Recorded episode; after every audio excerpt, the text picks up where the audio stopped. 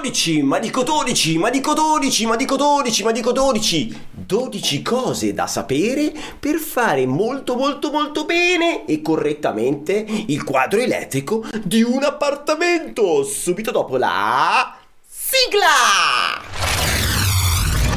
Elettricista felice. A cura di Alessandro Bari. Uè, non dico una, eh, non dico due, ma ben 12 cose da sapere per fare un buon, imp- un buon quadro elettrico per un appartamento. Andiamo a tirare fuori dal cilindrone, no? Dal cilindro del nostro cappellone, il nostro carissimo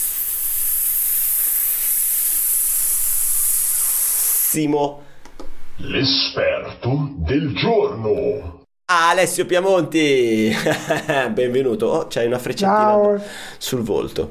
Ciao, benvenuto, ciao, benvenuto. No, volevo pe- dire una cosa, Vai. però. Io sono economico, non sono carissimo. Te sei economico. Ti ho passato ancora una freccia sulla faccia. Allora, per chi non ti conosce, eh, economico Piamonti, chi sei e cosa fai? Ora, io sono un pirla che prende nastro isolante nero e se lo appiccica sul naso in modo da dare, ecco, tutta la puntata la farò così, in questo modo ci sarà qualcuno che può prendere questa immagine, estrapolarla e dire guardate quel pirla, voi volete ascoltare quel coglione, che c'ha il nastro isolante sul naso. No, dai, me lo cavo. ah, solo per farti insultare. Esatto, solo Da- per quello. Ah, Comunque, porca sono progettista e mi occupo anche di formazione per gli elettricisti. E Ottimo. ho scritto anche un libro, eh? io speriamo che me la cavi. che io avevo- promesso di mostrare anche il mio autografato, sono anche andato salito su per bere, mi sono dimenticato di prendere il libro. Eh vabbè, vai tranquillo. Ascolta un po', Vai. oggi parliamo di questa roba del quadro degli appartamenti, ci sono questi Sì. 12 punti che do subito un'indicazione. Parliamo di 12 punti normativi, quindi non è che diciamo è meglio far così, no, 12 punti normativi che ho, mh, sono onesto, li ho leggermente modificati perché purtroppo nella norma CEI 648 capitolo 37 c'erano scritte alcune cagate, nonostante io faccio parte del comitato 64 del, del CEI, ah, non sei un chiacchierone basta.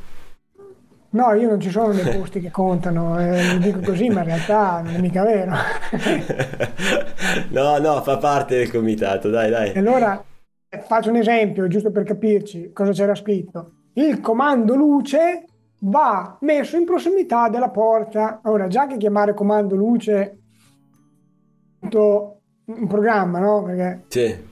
Mm, Anzi, scusa, non c'era scritto comando luce, c'era scritto l'interruttore luce. L'interruttore luce va messo in prossimità Ah, della ok, che sta lì Quindi l'errore. l'interruttore che vuoi accendere una luce, lo devi mettere in prossimità della porta. Se c'è un pulsante puoi metterlo da un'altra parte, se c'hai Esatto. un deviatore eh, ancora dall'altra Esatto, parte. esatto. Vabbè, Quindi io adesso quello che dirò è leggermente modificato rispetto alla norma, poi dopo, se vuoi, par- parliamo anche di queste cose e parliamo di quadri elettrici degli appartamenti quando si applica il capitolo 37, ovvero quello relativo alle dotazioni minime impiantistiche che possono essere estese anche a qualsiasi altro impianto. Però non c'è l'obbligo, diciamo, di farlo Certo. sempre comunque. ok? Stai facendo un nuovo impianto, stai rifacendo un impianto esistente in maniera completa in occasione di ristrutturazioni edilizie, queste cose che ti dico le devi seguire per forza, a meno che non fai tutti no, quei giochini, patti in deroga, eccetera, eccetera. Dopo un altro discorso. Ok. Partiamo con un dispositivo generale. Ecco, il dispositivo generale, che non deve essere un interruttore, perché non ho detto interruttore generale, ho detto dispositivo generale? Perché serve un dispositivo generale nel quadro, anzi, voglio essere più corretto, serve un dispositivo generale nell'impianto, cioè all'interno dell'appartamento la signora Maria deve avere la possibilità di sezionare il suo impianto elettrico con un'unica manovra in maniera agevole e quindi ci vuole questo dispositivo. Ok. Dovrebbe essere un faccio, sezionatore, ti faccio non un un esempio, magnetotermico. ti faccio un Vai, esempio del Menga. Ho un cliente che ha due contatori che alimentano un appartamento singolo e, eh, e quindi ha due generali. E all'interno del proprio appartamento ha due quadri elettrici e due generali. Va bene. Ora, questa domanda mi è già capitata in passato. Ehm, io ho risposto così. se vuoi ottemperare perfettamente alla norma, tu potresti fare una roba che non è proprio il massimo della vita perché richiede la prova di due impianti con due forniture diverse all'interno di uno stesso quadro involucro che sarebbe quello di mettere un sezionatore o quello che è quadripolare che con un'unica manovra seziona ambedue i circuiti, in quel caso erano in monofase. Detta fra noi, non serve fare questa cosa qui perché alla fine è una forzatura di rispetto di un'indicazione quando è abbastanza chiaro che si possono tranquillamente andare a staccare due interruttori, due sezionatori, quello che è, purché ci sia scritto comando generale 1, comando generale 2, Certo. non serve fare chissà cosa. È ovvio che se uno è da una parte dell'abitazione e l'altro è completamente dalla parte opposta, capisci che in caso di emergenza e uno vuole andare a sezionare diventa più complesso. Quindi va valutato di caso in caso, però mh, direi che disattendere questa prescrizione normativa in questo caso eccezionale in cui verrà fatto tutto per spiegare che vanno sezionati ambedue i dispositivi, non mi sembra la fine del mondo. Ok, ok, chiarito. Poi, seconda prescrizione, almeno due, Almeno due differenziali. Almeno due. ah, ok. sì sì, differenziali in parallelo, quindi so, Certo, non forza motrice, luce, oppure zona giorno, zona notte, oppure condizionatore, tutto il resto della casa. Il Sì, minimo è due, non in Ok. cascata, non uno nel quadro contatori e uno nel quadro appartamento. due certo, certo. paralleli, Due. Che è il minimo, Alessandro. Capisci? Oggi con le case che stiamo facendo in questi, questo periodo, che sono sempre più elettriche, avere due differenziali è poco. Non parliamo delle case degli anni 90, parliamo delle case degli anni 2020. Nell'appartamento che ho appena fatto c'è un generale magnetotermico e una serie di magnetotermici di- differenziali, quindi quelli uniti, eh, sono 10, quindi 10 zone in un appartamento di... non è grandissimo, mm, boh, quanto sarà? 100 metri, 120, non lo so. L'appartamento non è così, suddivide abbastanza, ho diviso tutti, tutti gli elettrodomestici della cucina, i condizionatori, le tapparelle, ho condiviso un po' di robe, giusto perché è così. Una cosa che capita spesso, cioè spesso, spesso per me che faccio riparazioni, quindi copro anche un'area abbastanza grande, quindi mi capita spesso, però magari all'utente singolo mi auguro che non gli capiti spesso, è il guasto delle tapparelle.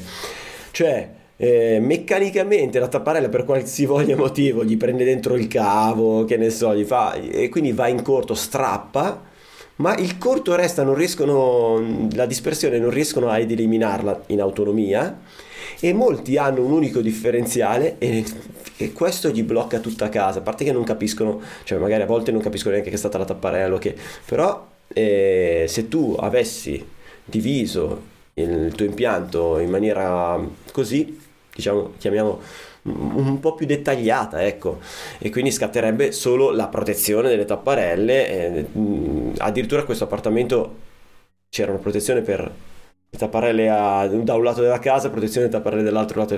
Adesso così magari è esagerato. Però, sai, cazzo, costa veramente poco un magnetotermico differenziale, quindi eh, insomma, secondo me si può fare e nel futuro ne avrà un buon, un buon agio chi utilizza l'impianto. Proseguiamo con il terzo No, no, punto. a- assolutamente sì. No, voglio aggiungere una cosa, Vai. perché l'elettricista medio, quando Sì. vede una roba del genere, Io sono un elettricista dice, bravo, "Eh, però, ma- eh. eh? Io sono un elettricista bravo. Esatto. No, l'elettricista medio dice, "Eh, ma Madonna, ti ho messo tutta questa roba, io tutta questa roba qui la metto in una mega villa, non in un appartamento come questo di 110 metri quadrati. Invece è giusto fare così che l'elettricista medio non sa spiegare i vantaggi che ha il cliente nell'avere tutti questi interruttori, cioè non glielo sa spiegare, lui sa solo che ne deve mettere qualcuno e buonanotte lì, quindi come al solito deve fare il prezzo basso perché altrimenti non riesce ad essere scelto se non per il prezzo e fa dei lavori Certo. fatti così. Va bene, punto 3. A proposito di prezzo, ragazzi, un appartamento medio. Eh, Allora, vabbè, alle spalle ovviamente devi avere un cliente che vuole investire sull'impianto elettrico, perché se non hai un cliente che vuole investire sull'impianto elettrico è finito il discorso. È chiaro che se cioè, quell'appartamento lo potevi fare con 3.000 euro, non lo so chi pot- Però io so che ci sono persone che lo riescono a fare quelle cifre lì, io non ce la faccio. Un appartamento normale parte dai 7000 in su. Se usi, mm, che ne so, se non hai metti con robe particolari, ecco, dai 7000 in su. Perché ci vuole tempo, perché ci vuole materiale, perché devi farlo bene. Ehm, E, quindi anche devi avere clienti che mh, desiderano investire su questo.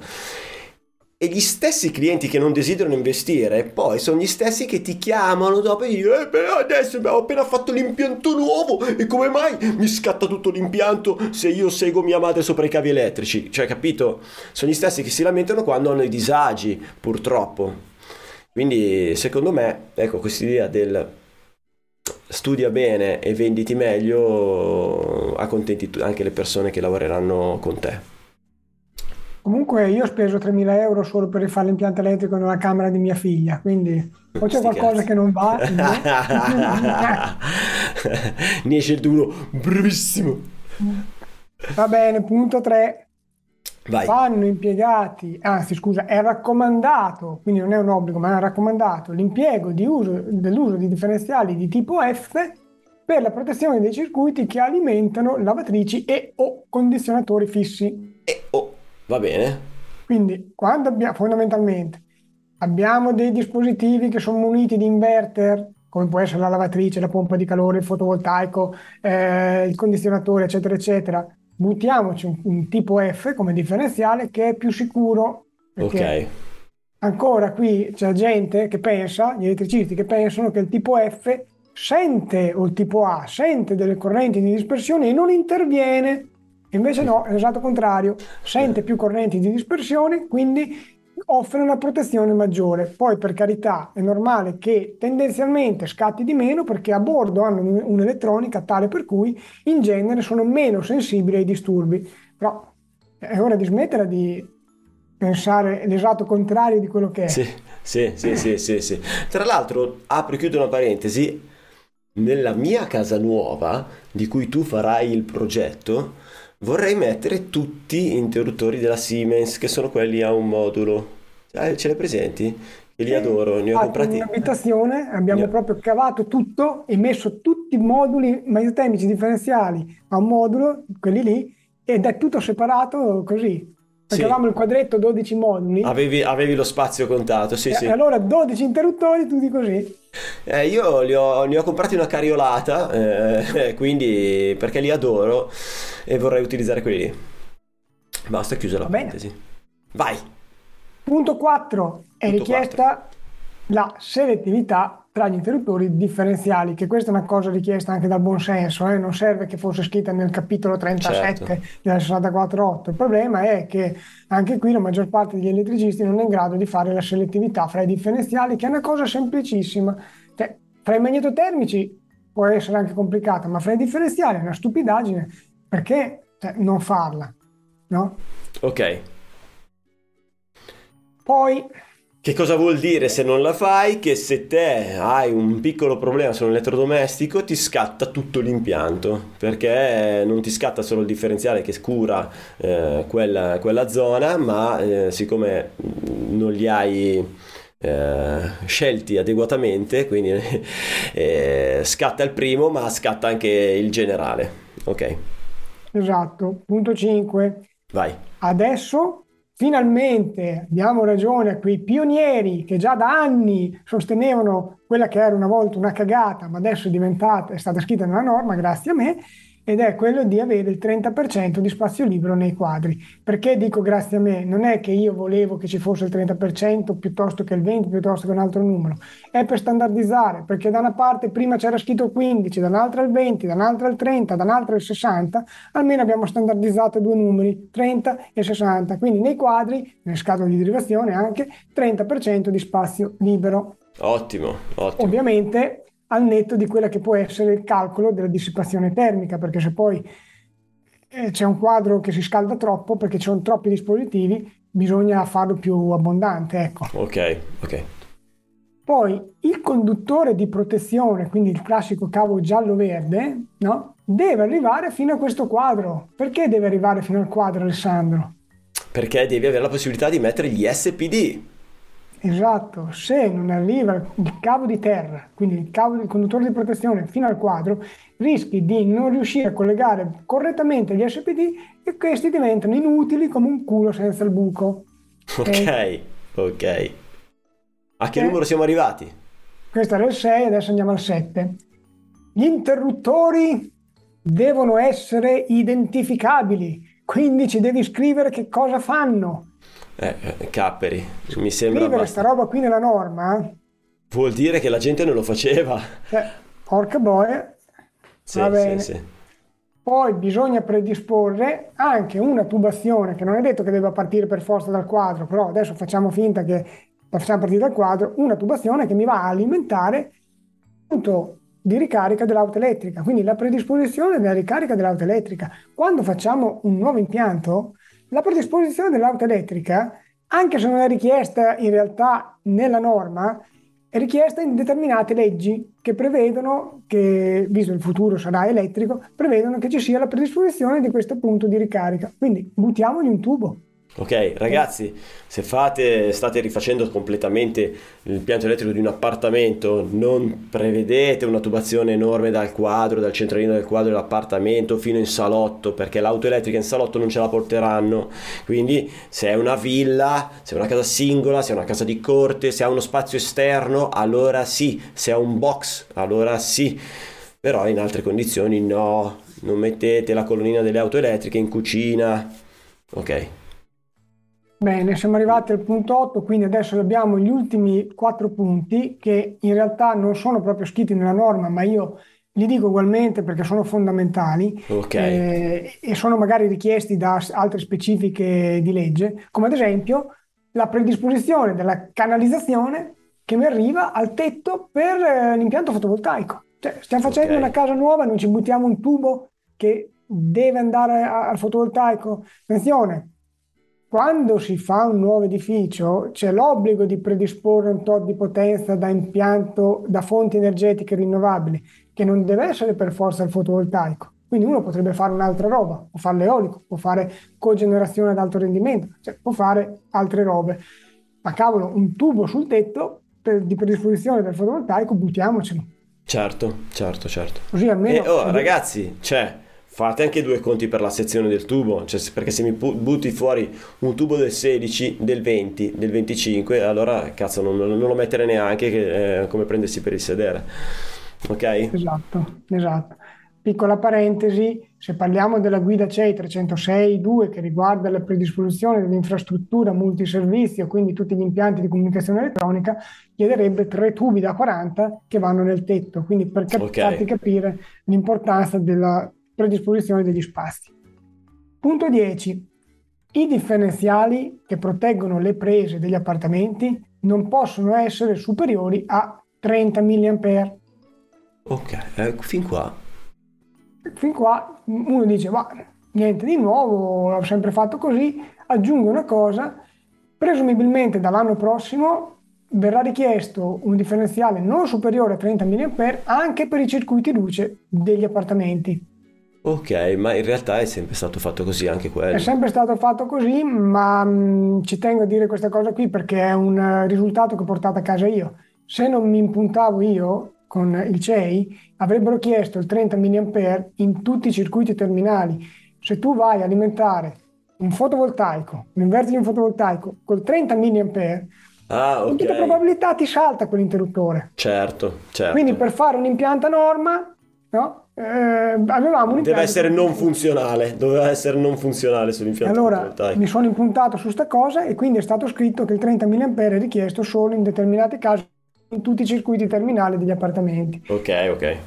Sempre riguardo al quadro, ci vuole la targhetta identificativa. ok? I quadri si realizzano, i quadri di uso domestico similari, in base alle prescrizioni della norma CEI 2351.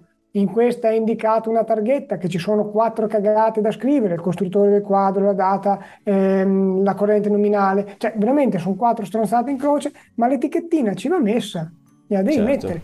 Se poi tu sei furbo, ci metti un'etichetta fatta ad hoc da te, con i tuoi, i tuoi riferimenti, il tuo logo, eccetera, che uno apre il quadro, vede il tuo nome, ti chiama.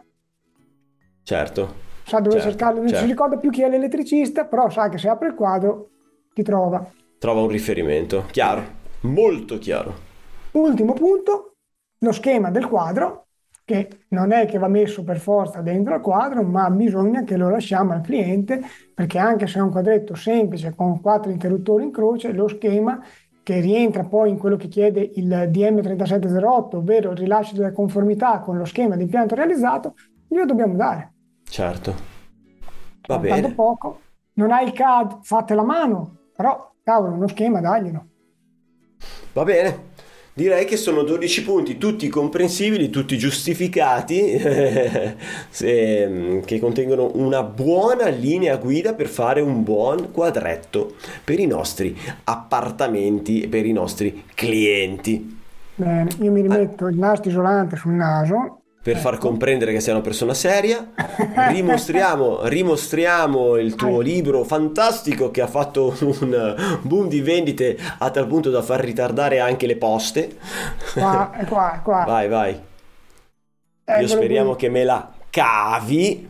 Come l'elettricista può cavarsela grazie al metodo MIC. Alessio Piamonti. Ragazzi, potete, potete scrivere direttamente in- col pennarellino in faccia ad Alessio il vostro nome e lui, no, la vostra mail, così lui vi invierà il libro. Il libro lo dico eh, per, eh, solo a titolo informativo, visto che ne abbiamo parlato anche una- in una portata scorsa, e visto che qualcuno chiedeva informazioni, costa 19 euro e lo dovete ordinare direttamente da Alessio tramite i suoi Non c'è canali. su Amazon perché c'è vogliamo Amazon. gestire in, auto- in autonomia gli invii per fare un qualcosa di un po' personalizzato. Va bene, Alessio, ti bacio, ti abbraccio, come bacio e abbraccio tutti i ragazzi che ci hanno seguito. Vai, vai. una cosa, Ma ne puoi dire anche due. ma, ma aspetta, fammi dire questo. Vai. ma davvero? C'è qualcuno che spende 19 euro per comprare il libro di Alessio Piamonti? Ogni riferimento a Ogni rifer- cose fatte realmente accadute è puramente casuale. Casuale, casualissimo. Eh, ce ne sono tante migliaia. Fatela, fatela bastare sta cosa. Grazie a tutti quelli che ci hanno ascoltato attraverso il podcast, magari guidando il loro furgone, tornando dai clienti con le tasche piene di soldi, oppure quelli che hanno guardato i nostri bellissimi volti su YouTube. Grazie a tutti e teniamoci in contatto! Elettricista felice. Vai sul sito elettricistafelice.it. Elettricista Felice, il podcast numero uno interamente dedicato agli elettricisti, che puoi guardare su YouTube o ascoltare su Spotify mentre guidi il tuo furgone. Ebbene sì, ebbene sì, i miei quadri elettrici sono veramente belli.